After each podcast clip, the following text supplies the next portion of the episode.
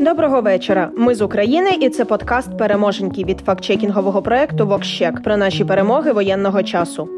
Медведчук – все. Володимир Зеленський, а пізніше і СБУ, повідомили про затримання кума, тобто посіпаки Путіна. На фото Медведчук у військовій формі у дуже засмученому вигляді, за що у мережі його вже охрестили «Чмонею-2». А поки ми клепаємо мемаси про цю чудову новину, пропонуємо послухати ще про перемоги на всіх фронтах за 12 квітня. В Україні триває відновлення територій, які були окуповані і там, де велися активні бойові дії. Так, на Київщині у Романівці відкрито тимчасовий насипний міст. Він поєднує Ірпінь, Бучу та Гостомель з Києвом. На території Сумщини відновлюється інфраструктура та робота комунальних служб. На Чернігівщині організовуються тимчасові переправи біля Смоленки, Якубівки та Стоянки. Також відновлюється Житомирська траса. А на Житомирщині тимчасові переправи будуються через річку Грезля та Ірша Коростенського району. Також продовжується розмінування територій. Усього вже розміновано вже 168 населених пунктів з 1500, що перебували під окупацією.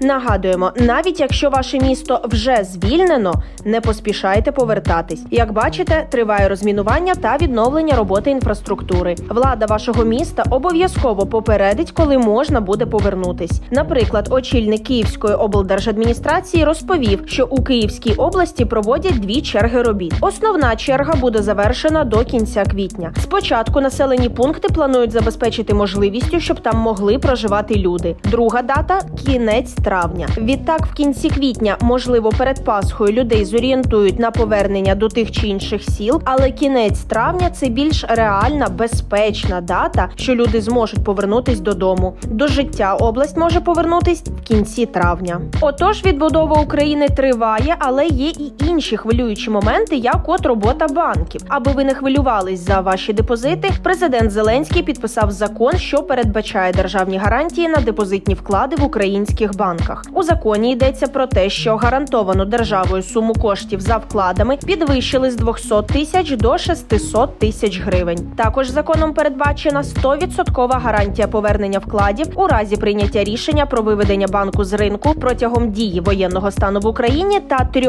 місяців опісля його припинення чи скасування. Маємо чудові новини і від Укрпошти. Вона сьогодні вела в обіг поштову марку про руський воєнний корабль. Раніше Укрпошта оголосила переможця народного голосування за ескіз для цієї поштової марки – українського художника Бориса Гроха. Також, нагадуємо, в Україні відновлюють роботу представництва зарубіжних країн. Так, з 12 квітня представництво ЄС в Україні відновлює свою роботу в столиці. Про це ще 8 квітня повідомив Жозеп Борель під час свого візиту до Києва. А от із Росією цивілізований світ навпаки продовжує розривати зв'язки. Наприклад, під час голосування в Європейській раді Чехія зініціює обговорення повного припинення імпорту нафти з Росії. Голосування Чехії триватиме з липня по грудень цього року.